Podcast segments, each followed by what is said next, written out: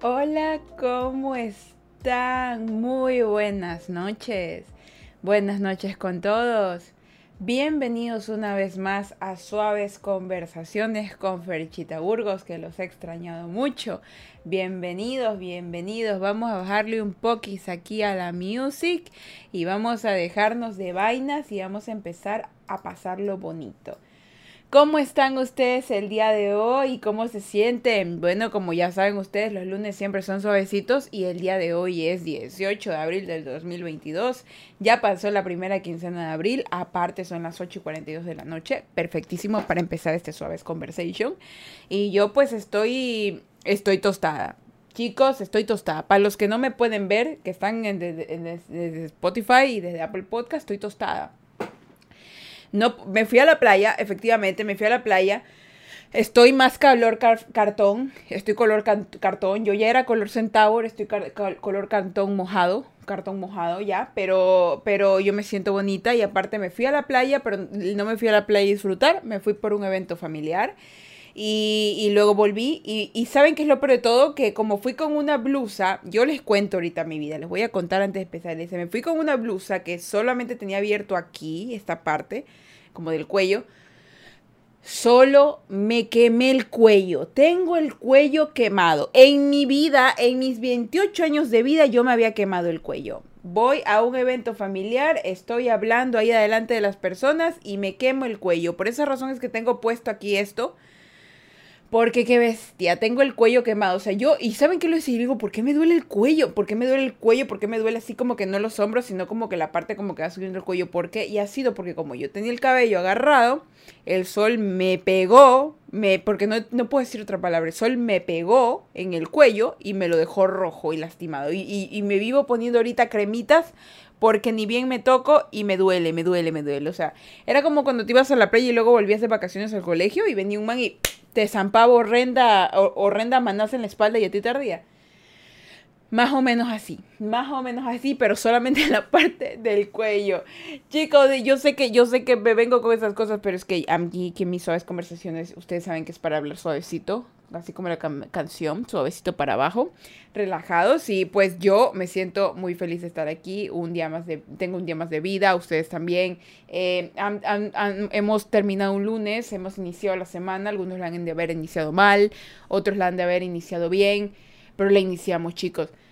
Antes de empezar con el tema del día de hoy, eh, quiero recordarles algunas cositas y quiero contarles algo aparte.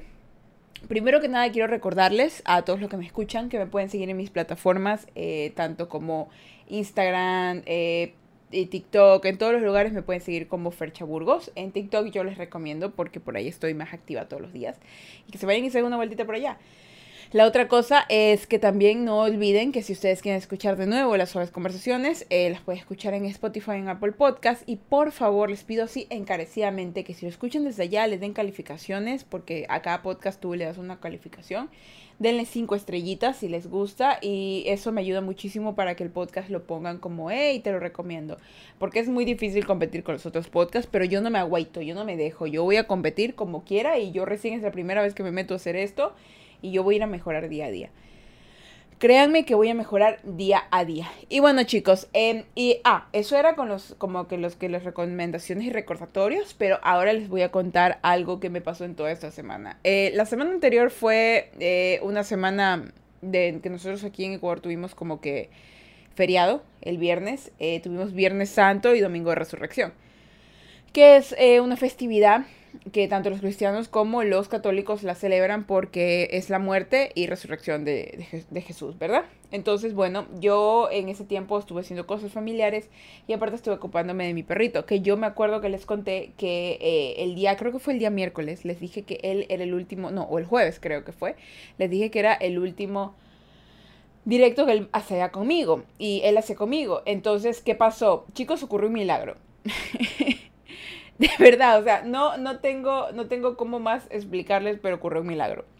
Ocurrió un milagro que estoy eh, súper feliz. En realidad me siento muy feliz y, y, tengo tres cosas que decir de esto. De que los milagros existen, yo los estoy viendo en primer plano. De la fuerza de voluntad de un animal de no fallecer. Y el amor que tú le puedes tener a un animal eh, hacen milagros, hacen milagros. ¿Por qué? Se suponía que el día viernes, eh, el día viernes ya mi perrito estaba fatal, vomitaba, no podía pararse, no podía dormir, ya, ya les había contado que él como está mayorcito, tiene un problema en el corazón, tuvo un derrame de, cerebro. O sea, es, ese perrito ya, ya estaba aquí en el mundo, ya como que en fecha de expiración, ya había caducado como hace 10 días, ¿ya? Entonces, bueno, yo había conversado con mi compañero, eh, con Leta, el señor Leta, que es un, streamer también de aquí, que justamente es veterinario. Él me dijo, bueno, el viernes voy y toda la cosa, ¿no? Entonces yo estaba esperando todo ahí y él me dice, Fercha, no voy a poder ir. Digo, ¿por qué? ¿Qué pasó? Eh, las personas que me tienen todas las cosas no han venido, bla, bla, bla. El punto es que me dijo, no puedo ir y no lo vamos a dormir. Y yo dije, bueno, no hay ningún problema, o sea, por algo será y, y, estoy tranquila, estoy tranquila con eso y yo solo espero porque mi preocupación era porque el perro sufría. Ustedes, ustedes no lo veían, ya, ustedes no lo veían como yo lo veía, sufría, se vomitaba, se encima, era horrible, era horrible y ya me lo habían desahuciado como tres veces. Entonces, bueno, ese mismo viernes este perro conche que no tengo más palabra que decirle, te amo mi amor, pero es un conche su madre. Este conche su madre durmió como hasta mediodía. ¿Ya? Por mi tranquilidad, durmió hasta mediodía. Se levantó y caminó. Ustedes dirán, Fercha, pero es un perro que camina. Este perro tenía días sin caminar. A este perro le había dado un derrame en la cabeza. Ya, este perro estaba mal. O sea, ustedes no bien. Yo tengo todo grabado en mi celular. Desde que el man estaba mal hasta la recuperación. Porque cada vez que hacía algo, yo era como que sí, mi amor, sí. Porque de verdad es. Eh, sufrió un derrame. O sea, el man estaba chueco. El man estaba que no podía caminar, no podía ni tomar agua, no podía ni respirar. Era horrible. Y el viernes, el man se paró y caminó. Caminó como no tienen idea, pero caminó y caminó y caminó y caminó. Y, yo así como que camina, camina, pero caminaba así como dando vueltas por lo del derrame que tenía la cara como virada, entonces caminaba dando vueltas, pero yo sí lo alentaba y todo. Y el sábado, ni que se diga, el sábado el Señor, el Señor comió, comió comió por primera vez en 6, 7 días que no había comido. Y yo así como que, Dios santo, de verdad, gracias, gracias, así, gracias. Comió y se acostó a dormir. Y el domingo, ni que se diga, el domingo volvió a caminar yo un poquito más enderezado, comió durmió, hizo pipí solito, o sea, no se me orinó encima, no me vomitó la comida, se paró y andaba ya caminando un poquito más recto. Y el día hoy lunes se levantó y andaba por toda la casa como que si nunca le hubiera pasado nada y yo estoy así como que estoy en la Matrix, porque ustedes chicos, ustedes no lo vieron. Ustedes no lo vieron como yo lo vi. Leta lo vio, o sea, Leta veterinario lo vio. Ya, y yo dije, pero ¿pero qué está pasando? O estoy en la Matrix, algo pasó, me cambiaron al perro, me le inyectaron adrenalina, yo qué sé. Pero el man, como que si nada hubiera pasado, obviamente está aguadito, él ahorita ya duerme aquí al lado mío, pero él ahora se para, si quiere ir al baño me avisa, o sea, es como que estuviera normal, pero un poquito como decaído porque aún sigue recuperándose. Pero yo me quedé como las locas, o sea, de verdad fue como que dije, feliz, yo feliz, porque yo, yo estaba triste porque digo, no voy a volver a escuchar esas patitas que me persiguen por todos lados por la casa. Y ahorita está que me persigue por todos lados de la casa. Hay todo medio chuequito, pero está que me persigue. Entonces aquí el Señor me demostró que el man dice, yo no me voy a morir y no me vas a matar. Yo me voy cuando me dé la perra gana, ¿me entendiste? Así, literal, me dijo. yo, claro que sí, mi amor, cuando tú quieras. Y ahora solo come paté. Ahora solo come paté de perrito porque eso es lo que, como él ya es viejito, es más suavecito, más blandito, tiene más sabor. Entonces él como que lo come más. Ya pepa, cero. Ya no come pepitas ni nada de eso. Entonces es como que solamente ya su paté. Él ya toma agüita solito. Él sigue dando igual sus medicamentos para mantenerlo activo. Y ahorita está dormido aquí porque aparte de que me ama, es posesivo, no me deja en paz. O sea, no me deja en paz. Él, él solamente quiere estar al lado mío. Y y yo lo, siempre lo dejo donde mi papá para, para hacer suaves conversaciones porque me hace bulla y esto se graba. Entonces, eh, esta vez mi papá me dice, no lo puedo tener aquí porque no quiere estar aquí, quiere estar contigo. Porque el coche madre quiere estar conmigo. Es que yo le lloré. Yo le lloré como 24 mil veces. Yo me despedí de él como 4 mil veces. Yo me, me trasnoché con él. Me senté a darle comida. Me aguanté que me mordiera. Lloré. No, hice todo. Y obviamente él está agradecido conmigo y dice, no, aquí no te vas, yo te amo. Y es verdad. y bueno, yo acabo, me acabo de tomar como 10 minutos de la existencia de esto, pero es que les quería contar porque en, el, en esto quedó grabado en el directo anterior que yo sé que mi perrito debe estar, pues no, Fercha del pasado. Te cuento que él todavía sigue con nosotros y está más puesto que un calcetín. Así que hay que alegrarnos porque este perrito de verdad que me hizo el milagro de Domingo de Resurrección. De verdad, o sea, yo ni me imaginaba. Y toda mi familia sí, o sea, es como que está tomando agua, ¡eh! Está caminando, ¡eh! Está. Como que si fuera un niño chiquito como un niño pequeño, celebrándole todas las maderías que hace, todas las maderías que hace. Y yo súper que alegre. Y bueno, ese era lo que les quería contar, pues, y, yo feliz, yo feliz, muy, muy, muy feliz. Pero bueno, chicos, bienvenidos y ahora sí voy a hablar del tema del día de hoy, porque me explayé hablando de ese fufu que ahorita está dormidito ahí en su toallita, porque le ponemos una toallita porque igual él ahorita como que eh, a veces él hace pipí solo, pero popó aún no puede hacer solo parado. O sea, hay ciertas cosas que uno puede hacer, pero poco a poco, poco a poco. Y en la madrugada como que se levanta y, se me caga el cuarto, entonces como que hay que limpiarlo y todo. Y ya lo bañé después de tanto tiempo y lo bañé y eso como que lo puso activo porque está fresquito y yo estoy feliz estoy feliz, estoy muy feliz.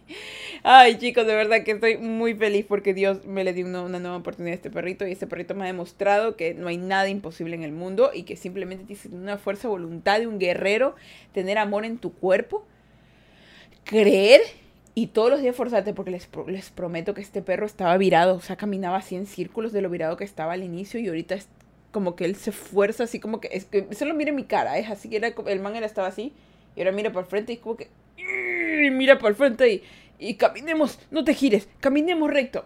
Es, es hermoso, es hermoso, es ver es ver la fortaleza en persona. O sea, yo ahora en adelante, yo sé que yo, cuando alguien diga no puedo, yo le voy a contar la historia de mi perro. Sí, mira, mi perro, ya, y, y, y, dirán, no, es que un perro, para mí, ese, ese man es importante. Sí, mi amor, de ti hablo.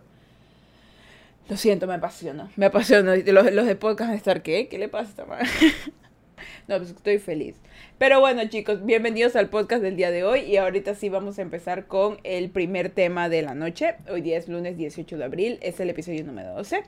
Y como habrán leído los que ya están en el podcast y también en el Twitch, eh, el día de hoy vamos a hablar de un tema muy importante que se llama los familiares tóxicos si existen. Ah, Fercha, sigues hablando de la familia, obvio, microbio. ¿Por qué? Porque la familia hay muchísimo tema. Y este mes fue para mí el mes como que tiene que ver bastante con la familia, tiene que ver bastante con, convivir con personas que son tu familia, volver a hablar con ellos, enlazar eh, conversaciones, volver a, fomentar los lazos, miles de cosas. Entonces, ustedes saben que yo de cada anécdota que hago, porque no soy ni psicóloga, ni neuróloga, ni nada de esas cosas, yo me asesoro para mí y luego yo mi experiencia la cuento a ustedes. Entonces yo en base a esto yo es como que digo, estoy aprendiendo. Entonces, eh, lo que he aprendido en esta semana es varias cosas. Y este tema que de, los familiares tóxicos creo que es mucho, es mucho material y creo que podemos hablar bastante. Luis, bienvenido. Dice, uy, no solo hay tóxicos, sino también envidia. Uf, claro que sí. Eso vamos a hacer temísima. Por eso le digo, ese es un temísima. Los familiares tóxicos sí existen. Em, les voy a decir algo. Ustedes pueden ser mansos con su familia, pero no tienen que ser mensos. ¿Ya? Mansos, pero no mensos. ¿Ya? Ustedes son los hijos, no sus esclavos, son los padres, no sus esclavos. Ustedes no son esclavos de las personas. Y el hecho de que sean sus familiares no implica que deban ustedes aguantar tanta vaina. Vamos a empezar a hablar de este tema muy, muy en general, ¿ya? ¿Cómo podemos darnos cuenta que, que la gente es tóxica? Más que nada cuando hay conductas en estas personas que a ti en la cabeza te hacen un ti, ti, ti, ti, un red flag, una, una banderita una campanada, o sea, tú, tú dices así, aquí, así como que algo aquí no me cuadra. Algo de lo que tú estás diciendo no me cuadra, algo de lo que tú estás diciendo no me hace sentir bien. Y, y la gente dice, no, que es muy normal, pero créame que si algo aprendido en estos días es que tienes que aprender a escuchar tu cuerpo, tienes que aprender a escuchar tu cuerpo, tu mente, aprender a escucharlo sí o sí. Porque eh, eh, tu mente, tu conciencia, todo lo que tú tienes no, no está por ahí de parapeto, o sea, de verdad, escúchalo porque te tiene que decir algo y es real lo que te está diciendo. Y si te dice, ese primo no te conviene, no, no, no, salgas con él. Si te dice, esa prima tiene malas intenciones, ese tío es peligroso, o, please, escúchalo. Escúchalo. Y, y, esto yo sé que ahorita les hablo a ustedes porque son adultos, porque esta charla uno se la puede dar, no se la puede dar a los niños, porque los niños están como que recién conociéndolo, pero imagínense que familiares tóxicos hay desde gente que te desea el mal y te quita las cosas y te quita las cosas que consigues, hasta personas que abusan de, menores de su propia familia. Y está, eh, está comprobado que la gran mayoría de los abusos eh, hacia menores empiezan en la familia y es por un familiar cercano. Y eso es ya toxicidad, eso ya es toxicidad y es maldad. Entonces hay que ser mansos pero no mensos porque en esta vida de nadie te puedes fiar y de los familiares tampoco. Porque hemos hablado muchas cosas buenas, maravillas de la familia, pero tenemos que hablar también de lo malo porque hay que ser sinceros, la gente malvada existe y los familiares tóxicos y la gente malvada de familia existe a full. Luis dice, a veces por mantener el respeto se evita mandar a la casa del ritmo al familiar tóxico. Sí, eso sí es cierto. Más que nada porque no, al menos los latinos hemos nacido en una cultura en donde tenemos, somos, somos muy familiarosos, familiarosa palabra que me acabé de somos muy familiares, somos unas personas que respeto a la madre, respeto al padre, respeto a tu tía, Tienes que, tenemos que respetar a nuestros mayores, esa más que nada es la, la principal de los, de los latinos, respeta a tus mayores, ¿ya? Pero creo que esa regla está mal dicha, ¿ya? Está maldicha, porque tú no puedes respetar a un mayor que digamos que es un anciano o una persona, una tía o un vecino que, que, te golpea o que te insulta o que abusa de ti y tienes que respetarlo solo porque es mayor. Es una regla tonta, es una regla que le infundaron desde hace muchísimo tiempo atrás a nuestros propios padres, a nuestros propios abuelos, gente malvada, que lo único que quería es callarte, porque respeto a tus mayores viene de, del verbo cállate, ¿ya? Viene del verbo no hables, viene del verbo no digas nada, guarda un secreto, o sea, viene del verbo tú no tienes opinión. ¿Ya? Entonces esas cosas se pasaron y se normalizaron. Había, hay una, hay una como que, hay una historia, hay una historia que, que les voy a contar más o menos que, que, me pareció muy linda, que yo una vez la vi en un dibujo animado, me encanta ver dibujos animados, encontré muchas cosas lindas. Que no recuerdo cómo se llama bien no la historia, sino el, lo, que les voy a contar, porque eso tiene como que algo, no, sé si esa palabra será científico, pero tiene como que un nombre específico, específico con el cual lo puedes buscar, ¿ya? ¿Qué ocurre con esto? Mm, una vez eh, estaba una mamá y su, y su hija, ¿ya? Entonces la mamá y la hija estaban lavando un pollo, eran de, la, eran de granja, estaban lavando un pollo, ¿ya? Entonces estaban desplumándola y le van a hacer caldo. Entonces la mamá le dice, la mamá le dice a la niña, quiero las piernas al pollo, o sea que le, le parta las piernas para que, para que el caldo sepa más rico. Ya, así, para que el caldo de gallina sepa más rico. Entonces, este, la niña le pregunta, pero mamá, ¿y eso qué tiene que ver? ¿Por qué si le parto las piernas sabe más rico? Entonces la mamá le dice a la niña, eh, no lo sé, así me lo dijo tu abuela. Entonces, eh, cuando, vuelven a, cuando vuelven a la abuela y la mamá, la mamá va y le dice a la mamá de la mamá, mami, eh, ¿por, qué, ¿por qué tú le partías las piernas a la gallina para que el caldo supiera más rico? Y la abuela le dice, no lo sé, así me lo dijo tu bisabuela. Y así, y así, y así, y así, hasta llegar a la bisabuela de la bisabuela de la bisabuela. Entonces llegas donde la bisabuela, bisabuela de la bisabuela, a la primera mujer que hizo esto, y le preguntas, eh, ¿por qué le partes las piernas al pollo para que el caldo sepa más rico? Entonces ella le dice, yo le parto las piernas al pollo porque si no el pollo no entra en la olla y no se cocina completo y el caldo no sabe rico sí me entienden. O sea, hay, hay miles de cosas que vienen desde un principio que a veces vienen de una historia. Parten de una historia, de una sola historia, chicos. De algo que le ocurrió a una persona y lo replicó. Lo replicó hasta no tener idea dónde puede llegar. Ya había otra historia similar que la vi en este dibujo animado que, que es muy linda. Ah, Luis dice, así es, hay comportamientos que se deben seguir por generaciones, pero no saben el por qué. Exactamente. Les voy a contar otra historia similar. Había una historia de una chica que quería ser bruja, un ejemplo que quería ser bruja, y le dan una escoba y le dicen, súbete a la escoba, recién estaba aprendiendo a volar, súbete a la escoba. Entonces ella se agarra de la escoba y en vez de agarrarse como las brujas normales, se pega a la escoba así como que se fuera a caer. Pero todo el mundo le dice, pero ¿por qué te agarras así? O sea, pareciera que estuvieras asustada. Y le dice, no sé, es innato. Yo, yo solamente lo me agarro así, pero para mí volar así está bien.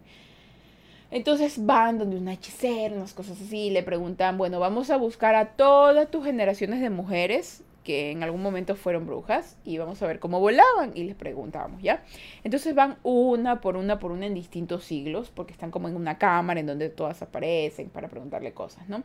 Y van una y, le dicen, a ver, ¿tú cómo vuelas? Y vuelan igualito, así. Y le preguntan, oye, ¿y, y por qué vuelas así? Y le dicen, no sé, así yo, así yo volaba, así lo siento esta vez nadie le había enseñado, o sea, simplemente lo hacía. Entonces van a otra de otro siglo pasado y le dicen, oye, ¿por qué tú vuelas así? Y dice, no lo sé, no sé. Entonces ella no sabía, la chica no sabía por qué vuelo así. Decía, ¿por qué vuelo así? ¿Por qué, por qué no tengo, por qué no vuelo normal, como la gente normal? Entonces le pregunta a una de las, de las, de las ancestras, le dice, oye, disculpe, ¿tú sabes cuál fue la primera de nosotras que fue bruja, que volaba? Y Plas le enseña a una que estaba por allá. ¿Ya? Para esto, para esto todas las, todas las antepasadas eran diferentes, diferentes tipos, ¿no? Eran, eran rubias, eran morenas, era de todo, ya mayores, viejitas, que, que esto, que lo otro, de todo, ¿no? Entonces van donde esta chica, que era como una señora bien vestida, pero vestida como una túnica celeste, bonita, tenía un cabello rojo, hermoso, precioso, que brillaba. Entonces le miren y le dicen, wow, tú eres la primera bruja, qué hermoso. Eh, te puedo preguntar algo, ¿cómo tú vuelas? Entonces ella agarra la escoba y se la pega al cuerpo, así, así como que estuviera pegada al cuerpo. Y la chica se enoja y dice, ah, no entiendo, ¿por qué vuelas así? ¿Por qué todo el mundo vuela así? Y le pregunta a ella, que fue la primera, ¿por qué tú vuelas así? Y lo que le supe sabe contestar, ella es, yo tengo el cabello rojo. Cuando yo volaba en el cielo, la gente me veía volar. Yo vuelo de esa manera para esconder mi cabello cuando vuelo así nadie me encuentra y nadie me quema en la hoguera.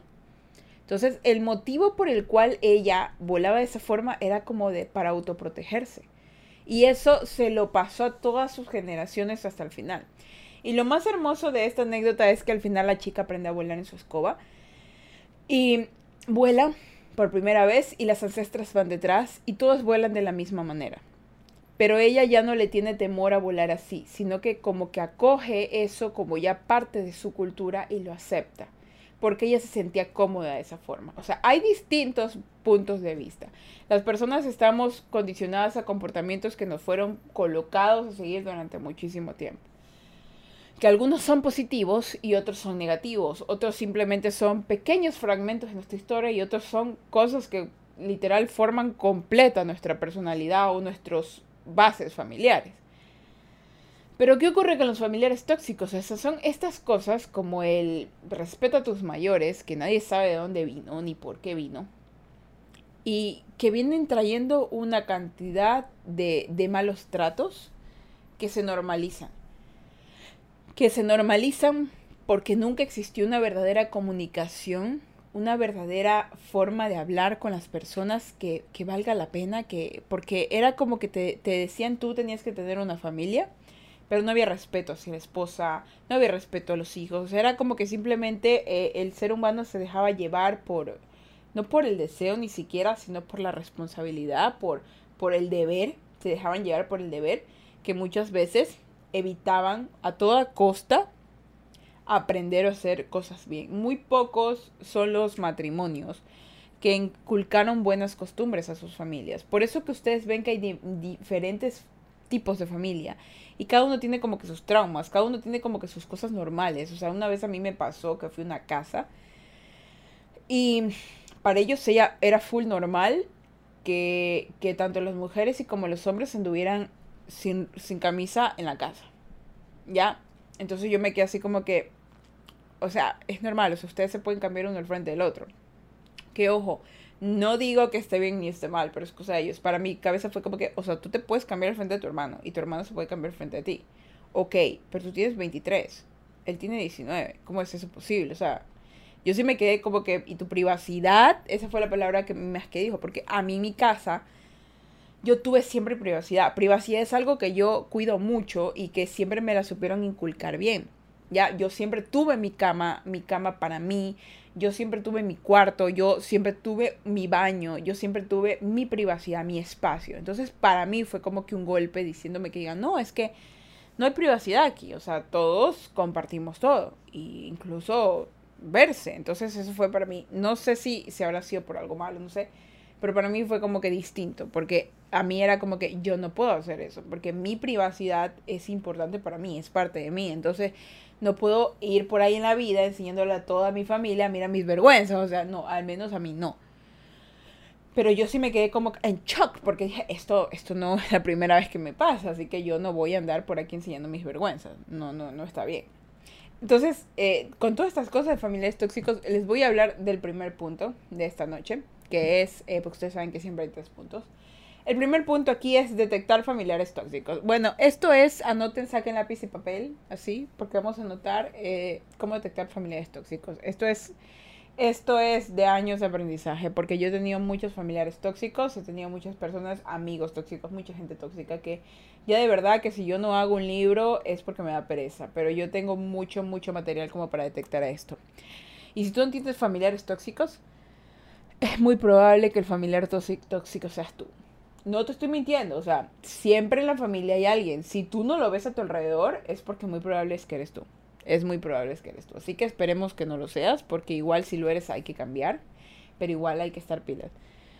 Luis dice, es que si son tóxicos ya no son amigos. Ah, es que bueno, de igual forma yo te, yo te puedo decir que hay gente que prefiere estar atada a alguien tóxico y evitar salir adelante, pero hay personas que intentan como que mejorar el tóxico, a la gente tóxica es una complicación. La toxicidad siempre va a ser toxicidad, hasta que alguien se desintoxique. Pero bueno, punto número uno, detectar familiares tóxicos. ¿Cómo yo puedo detectar un familiar tóxico? Primero que nada, hace demasiadas preguntas. Es una persona que quiere saber absolutamente todo. Mira, una persona, un familiar te pregunta lo justo, ya lo necesario. Tu papá y tu mamá te pueden preguntar lo necesario porque, como les dije, la privacidad es un tema importante, pero digamos que ustedes no tienen esa privacidad.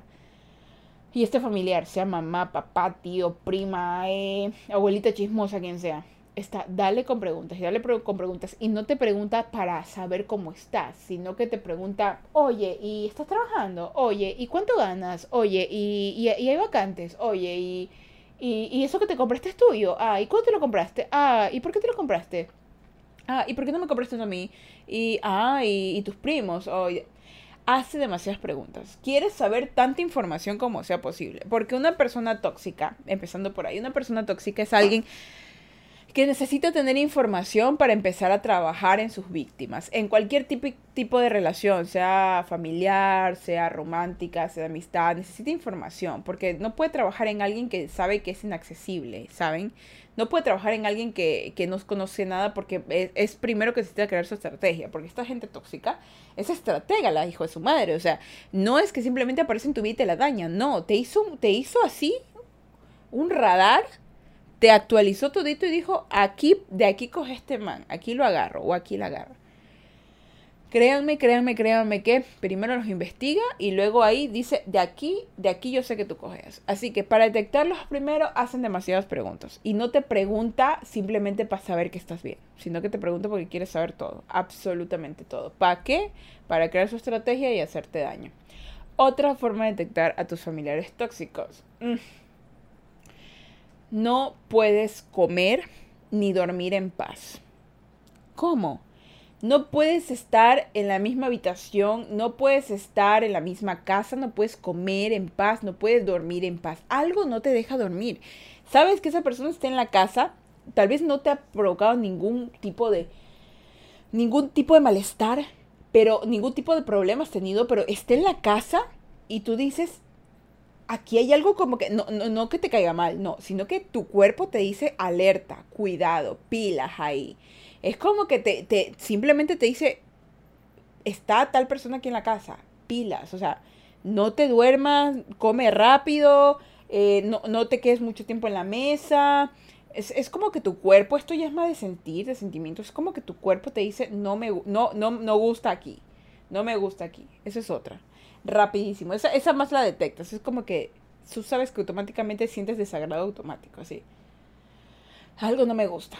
Algo no me gusta. Y por lo tanto no puedes ni comer, no puedes ni dormir, no puedes, no puedes nada. Es como que tuvieras que estar alerta. Es como que estuvieras en el mismo habitación que un. que estuvieras en la misma habitación que un que un asesino en serie. Don Pelotas, ¿cómo estás? Buenas noches. Estamos aquí en Suaves Conversaciones conversando acerca de los familiares tóxicos. Luis dice, la abuelita de una amiga necesita que todos los días le haga videollamada para contarle qué está haciendo y si no lo hace la señora se hace la víctima. Sí, eso es muy común, eso es muy común. Hay personas, creo que incluso vimos un video en el cual hay muchas personas que como que hacen eso a propósito y, y, es mucha manipulación, mucha manipulación. Y ese es otro de los puntos. Muchísimas gracias Luis por traer la acotación. un, un familiar tóxico, un familiar red tóxico es bien manipulador. Bien manipulador, chantajista, emocional.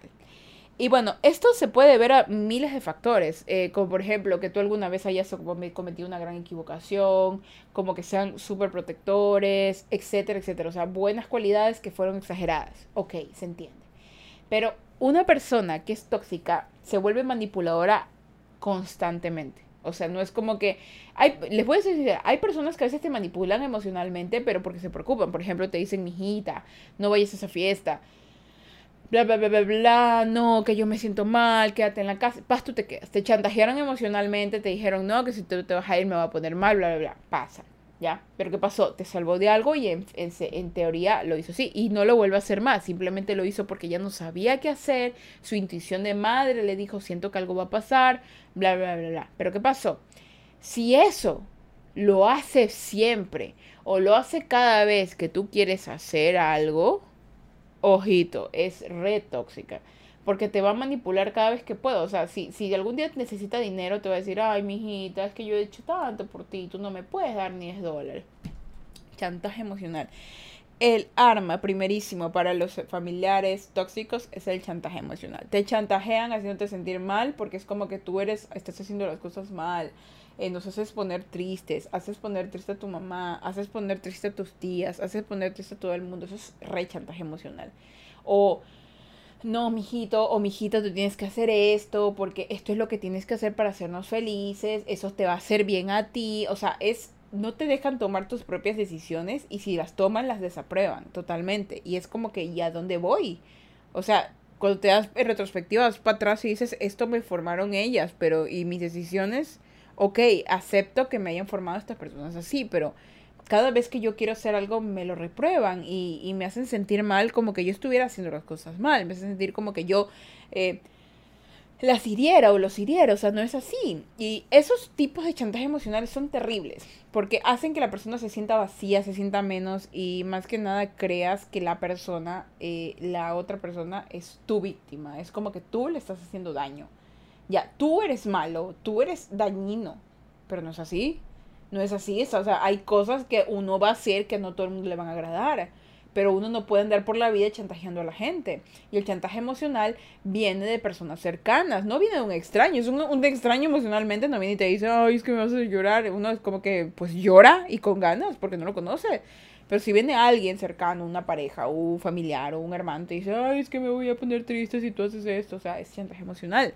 Y por más dulce que se vea, no está bien, porque tú no puedes limitarte a que una persona por sus emociones eh, te obliga a hacer cosas que tú no quieres o te desapruebe cosas que tú deseas hacer por la decisión que sea, porque hay maneras en las cuales una persona puede hablar, o sea, tú tienes que llevar siempre al, al tienes que llegar siempre al, siempre al, al diálogo, porque eres una persona adulta.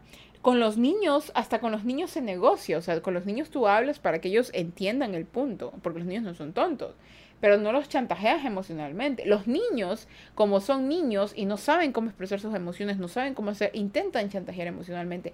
Hacen berrinche, lloran, te dicen que no te quieren, te quitan cosas, o sea, porque son niños, están aprendiendo y ahí es donde viene el padre y los corrige. No, eso no se hace. Tienes que hablar, tienes que decirme por qué quieres hacer esto y por qué yo no te voy a dejar hacer esto. ¿Ven? Todo tiene como que un sentido, pero ¿qué pasa? Hay muchas cosas, personas que que creen que eso es, eso es aprobable. O sea, llorarle a alguien y decirle, no, no lo hagas, no, yo te lo prohíbo y si lo haces me vas a hacer poner triste. No. no está bien, o, sabes que no puedes salir a hacer esto porque, porque te van a hacer daño, porque, porque yo no confío en esas personas, bla, bla, bla. O sea, no, no puedes hacer eso. Se entiende, uno intenta darle eh, tranquilidad, pero no puedes estar em, chantajeando emocionalmente a la gente. Tienes que ser directo. Si a ti no te agrada una situación de algo, de algo motivo, eh, tienes que decirlo. Es, les, voy a, poner un ejemplo que me pasó hace poco. Eh, yo creo que me intentaron chantajear emocionalmente, pero mm, tal vez no lo hicieron con una mala razón, sino que creo que lo hicieron porque eh, no saben expresar sus emociones. Alguien me dijo tipo, no, no quiero que vayas allá porque, por bla, bla, bla, bla, bla. Y yo, después de tantas cosas que he pasado, después de tantas situaciones, yo solo escuchaba en silencio y pensaba, esto es un chantaje. O sea, esto es un chantaje, no lo veo así como que no como que, ay, que me quiere manipular. No, no, es un chantaje, es un chantaje. Entiendo los puntos que me está dando a entender, los entiendo, los comparto, porque en parte eh, yo era más mi capacidad de interpretación la que estaba apareciendo ahí. Yo estaba interpretando su chantaje, estaba interpretándolo y pensando, a ver, ¿por qué esta persona haría esto?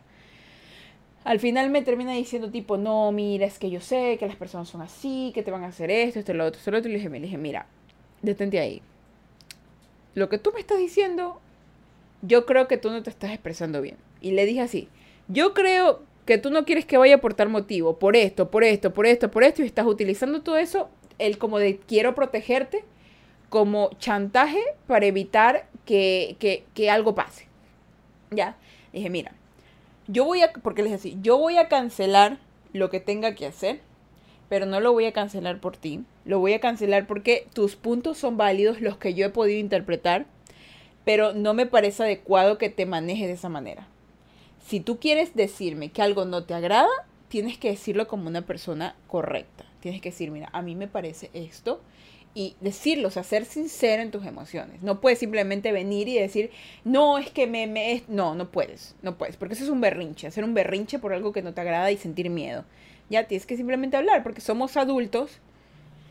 Y me puedes decir con calma todo lo que sientas. Todo, absolutamente todo lo que sientas. Entonces, hablamos y dije, ¿sabes qué? Perfecto. Y yo cancelé lo que tenía que hacer, me tranquilicé y le dije, yo de nuevo esto lo hago por mí, no lo hago por ti. Pero que sepas que cuando tengas que hablar esto, la próxima vez espero que seas más objetivo. Porque no, no te puedo interpretar siempre. Y yo lo que voy a sentir es como que me estás prohibiendo cosas. Y eso yo no lo voy a permitir. Ya ahorita lo digo es porque tienes parte de razón. Todo, algunas cosas que me está diciendo tienes parte de razón. Pero de ahí no. Y bueno, ya avancé.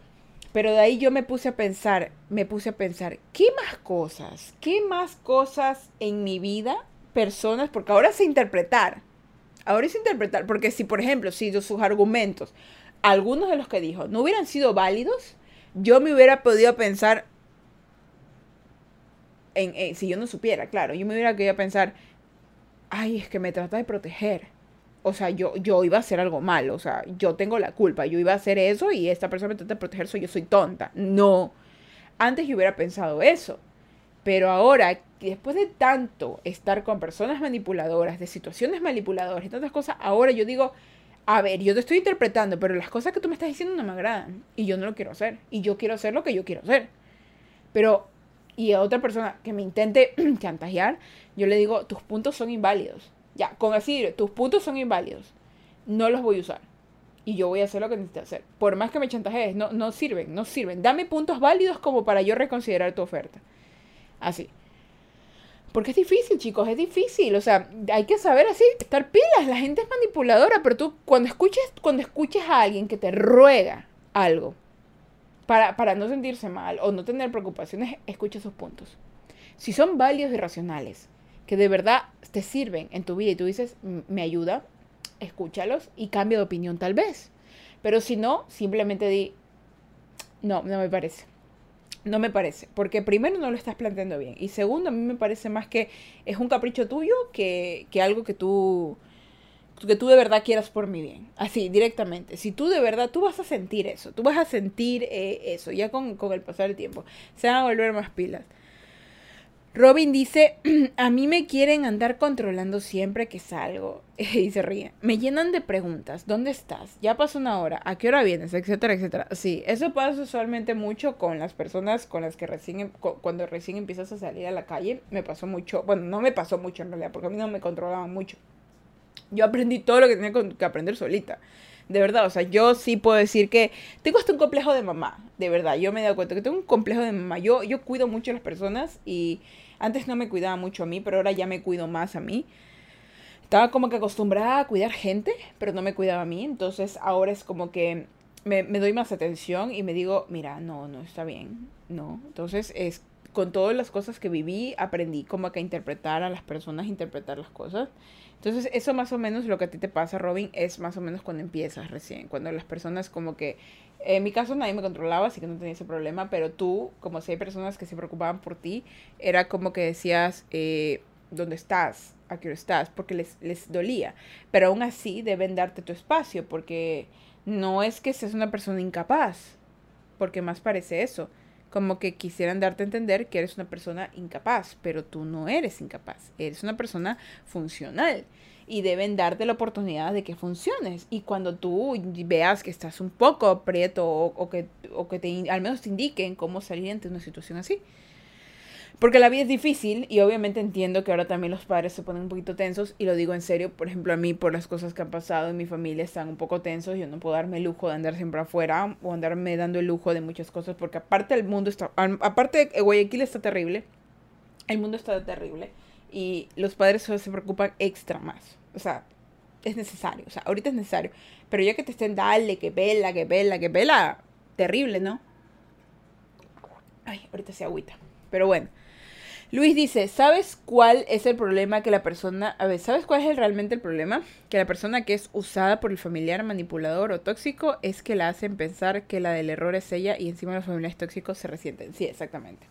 Chantaje emocional, puro y duro. Es como que tú eres la víctima. O sea, ellos, ellos son la víctima. Los malos son la víctima y tú eres el, el victimario. Eres el que hace la, mala, la maldad. Tú eres el que hace la maldad. Disculpe Tú eres el que hace la maldad. Y es, es, lo único. Pero no es así. Tú no eres el que hace la maldad. Palulo dice, Palulo, hello. Dios mío, me regué el agua. Palulo, hello, ¿cómo estás? Bienvenido. Bueno, contexto, estamos hablando de los familiares tóxicos y estamos diciendo cómo detectarlos. Ya dijimos algunos puntos y bueno, ahorita vamos al siguiente punto de acerca de este tema. Ya hablamos de cómo detectar los familiares tóxicos. Y hay una infinidad de cosas. O sea, podemos hablar de los familiares tóxicos, uff, hasta diciembre. Créanme, es un, tema larguísimo. Vamos ahora al punto 2. Yo creo que después de detectar a todos los familiares tóxicos, tenemos una solución, que es cuál es la principal cosa que tenemos que tener de aliada para evitar que los familiares tóxicos nos manipulen y nos molesten. La distancia es la mejor aliada. Cuando tú tienes una persona re manipuladora en tu vida, re molestosa, re este, chantajista, eh, debes tenerla de lejos. Debes tenerla de lejos. Porque estas personas a veces no suelen cambiar. Ojo, todo el mundo tiene derecho a cambiar, todo el mundo tiene una segunda oportunidad, todo el mundo ve y recapacita, ve lo que le pasa a uno y luego ve eso está mal. Sí, todo el mundo lo hace, pero hay personas que jamás se dan cuenta y jamás se darán cuenta porque a veces el mundo es así y la gente es así. Y a esa persona que no puede ver la astillita que tiene en el ojo, ¿ya? A esa persona, a esa persona que, perdón, que esa persona que vive viendo la astillita que tiene el ojo ajeno, no puede ver la vara que tiene en su propio ojo, a esa gente hay que tenerla de lejos. Ya, por más que me duele, hay que tenerla de lejos, porque no es beneficiosa en ningún sentido. No hay capacidad de crecimiento, no hay donde agarrar a esa gente y decirle, por Dios santo, cambia, no hay ni cómo expresar el amor. ¿Por qué? Porque como estas personas están tan acostumbradas a un estilo de vida manipulador, todo amor que tú des no va a ser devuelto, va a ser simplemente arrojado a un vacío en donde tú vas a estar constantemente intentando llenar ese vacío de una persona que no tiene ningún tipo de control sobre ella misma. ¿Ya? Entonces, tener una persona manipuladora, una persona tóxica en la familia es difícil. Y tú miras, Ferchi, ¿cómo hago? Si esa persona es mi mamá, si esa persona es mi papá, si es mi hermano, yo tengo 15 años, yo tengo... Miren, yo no les voy a decir, sabes que sálganse de su casa, ¿ya? Pero hay miles, miles de personas que han logrado formarse un futuro. Han simplemente han dicho, quiero cumplir 18 años y me voy de aquí y han trabajado. Hay youtubers incluso que han hecho eso. Hay personas grandes, familiares. En mi propia familia tenemos ese ejemplo. Familiares que tú dices, yo no puedo estar en la misma casa con esta persona, porque esta persona me hace daño. Y yo ya no quiero vivir bajo ese abuso, no quiero vivir bajo eso. Simplemente mantén tu distancia y ándate. Y si eres menor, si eres menor de edad, si eres pequeño, pide ayuda a profesores, pide ayuda a policías, pide ayuda a alguna comunidad, ayuda a personas o organizaciones. Cuenta tu situación. Psicólogas, con personas en las que tú veas aquí me pueden ayudar. Hay muchas personas buenas dispuestas a ayudarte, hay muchas organizaciones dispuestas a salvarte y sacarte el agujero. ¿Y por qué digo esto? Porque el problema principal de las personas que no se pueden alejar de sus familiares tóxicos o abusivos es que tienen miedo de hablar o tienen miedo y no saben a dónde ir a hablar. Así que yo de nuevo te digo, si eres menor de edad o incluso si eres mayor de edad, ve a pedir ayuda a lugares que te puedan ayudar.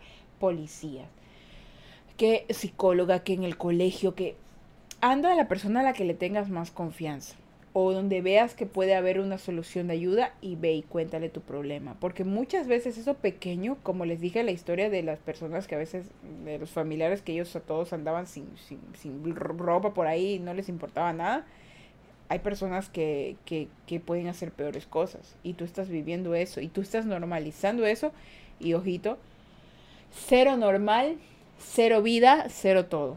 Y si tú ya eres grande y tienes la posibilidad de irte, váyase de ahí. Un ambiente tóxico no, no da crecimiento, créame. No vas a crecer ni espiritualmente, ni, ni monetariamente, ni nada. No vas a crecer. Por más que quieras, no, es que voy a llorar a mi familia. No vas a crecer porque vas a ser una planta que constantemente le va a estar llegando el pulgón blanco, que es como una bacteria, un bicho, que está que le roba la savia, y por más que tú florezcas, cuando vean abajo de las hojas vas a estar todo lleno de mugre, de, de cosas, y, y, te revisarán y dirás, pero esto es, esta persona está mal, está anémica, está enferma. Una persona de ese tipo no te ayuda a crecer no te ayuda a llegar a ningún lado y por más que tú quieras salvarla, no la puedes salvar. Sálvate tú bájate ese barco antes de que se incendie. Así directo. Narcisistas puras como la ex del capitán. sí, así. Y eso es otro tema. Ese tema lo vamos a hablar pronto, las personas narcisistas, porque creo que ese es un tema del que tenemos que hablar muchísimo. Ahora, vamos al último punto de esta noche, que es la independencia económica saludable. Esa es una cosa muy importante que tenemos que tener en cuenta, al menos las personas que somos eh, mayores y vivimos en un ambiente en donde vivimos, digo así nomás, vivimos en un ambiente donde, donde es todo tóxico. Eh, quiero decirles así directamente que siempre es bueno que ustedes tengan dinero en su billetera. No confíen su dinero a las personas. Si ustedes se mataron trabajando, ese dinero es suyo. Así sea que ustedes se lo vieron gastando en chicles, ustedes se lo ganaron. Ya ustedes se lo ganaron y ustedes buscan hacer cosas con ellos. Eso no se olviden de eso. ¿Por qué? Porque incluso una vez mi mamá me dijo, mi mamá una vez me dijo, si yo hubiera tenido tres dólares para regresarme a tal lado, yo me hubiera ido y yo no me hubiera quedado aquí. Hay muchas personas que no pueden salir de donde están, del hueco donde están, porque no tuvieron la capacidad económica de solventárselo.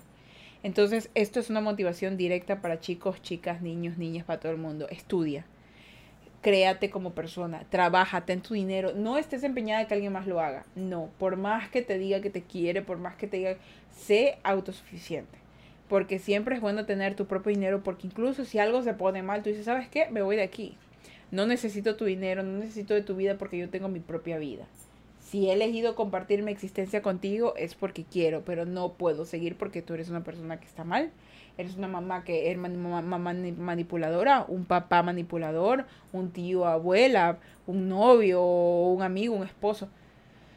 Siempre tengan una buena solvencia económica. Y no les estoy diciendo tengan un carrazo, tengan un avión. No, les digo, siempre tengan un dinero por si acaso. ¿Saben? Siempre tengan, así sea, dos dólares en la billetera para que tomen un bus.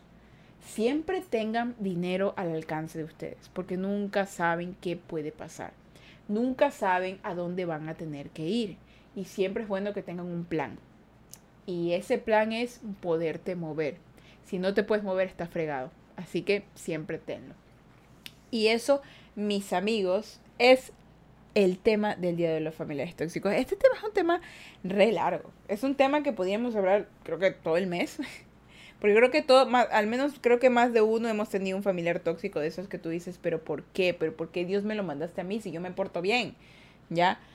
Y eso que son los familiares que, que son los familiares usualmente que más se quejan, son los familiares que más les molesta tu vida, son los familiares que, que tienen menos logros, son personas reconformistas, son personas que les molesta todo, se molestan ellos mismos y ellos se consideran re perfectos. O sea, son, son, son, son unas personas, unas joyitas. Son unas joyitas que tú dices, de Dios de verdad que se tomó extra tiempo contigo. Extra tiempo contigo porque de verdad que yo no te tolero. Y hay gente que tú, uno no puede tolerar. De verdad, por más que quiera, no lo puede tolerar.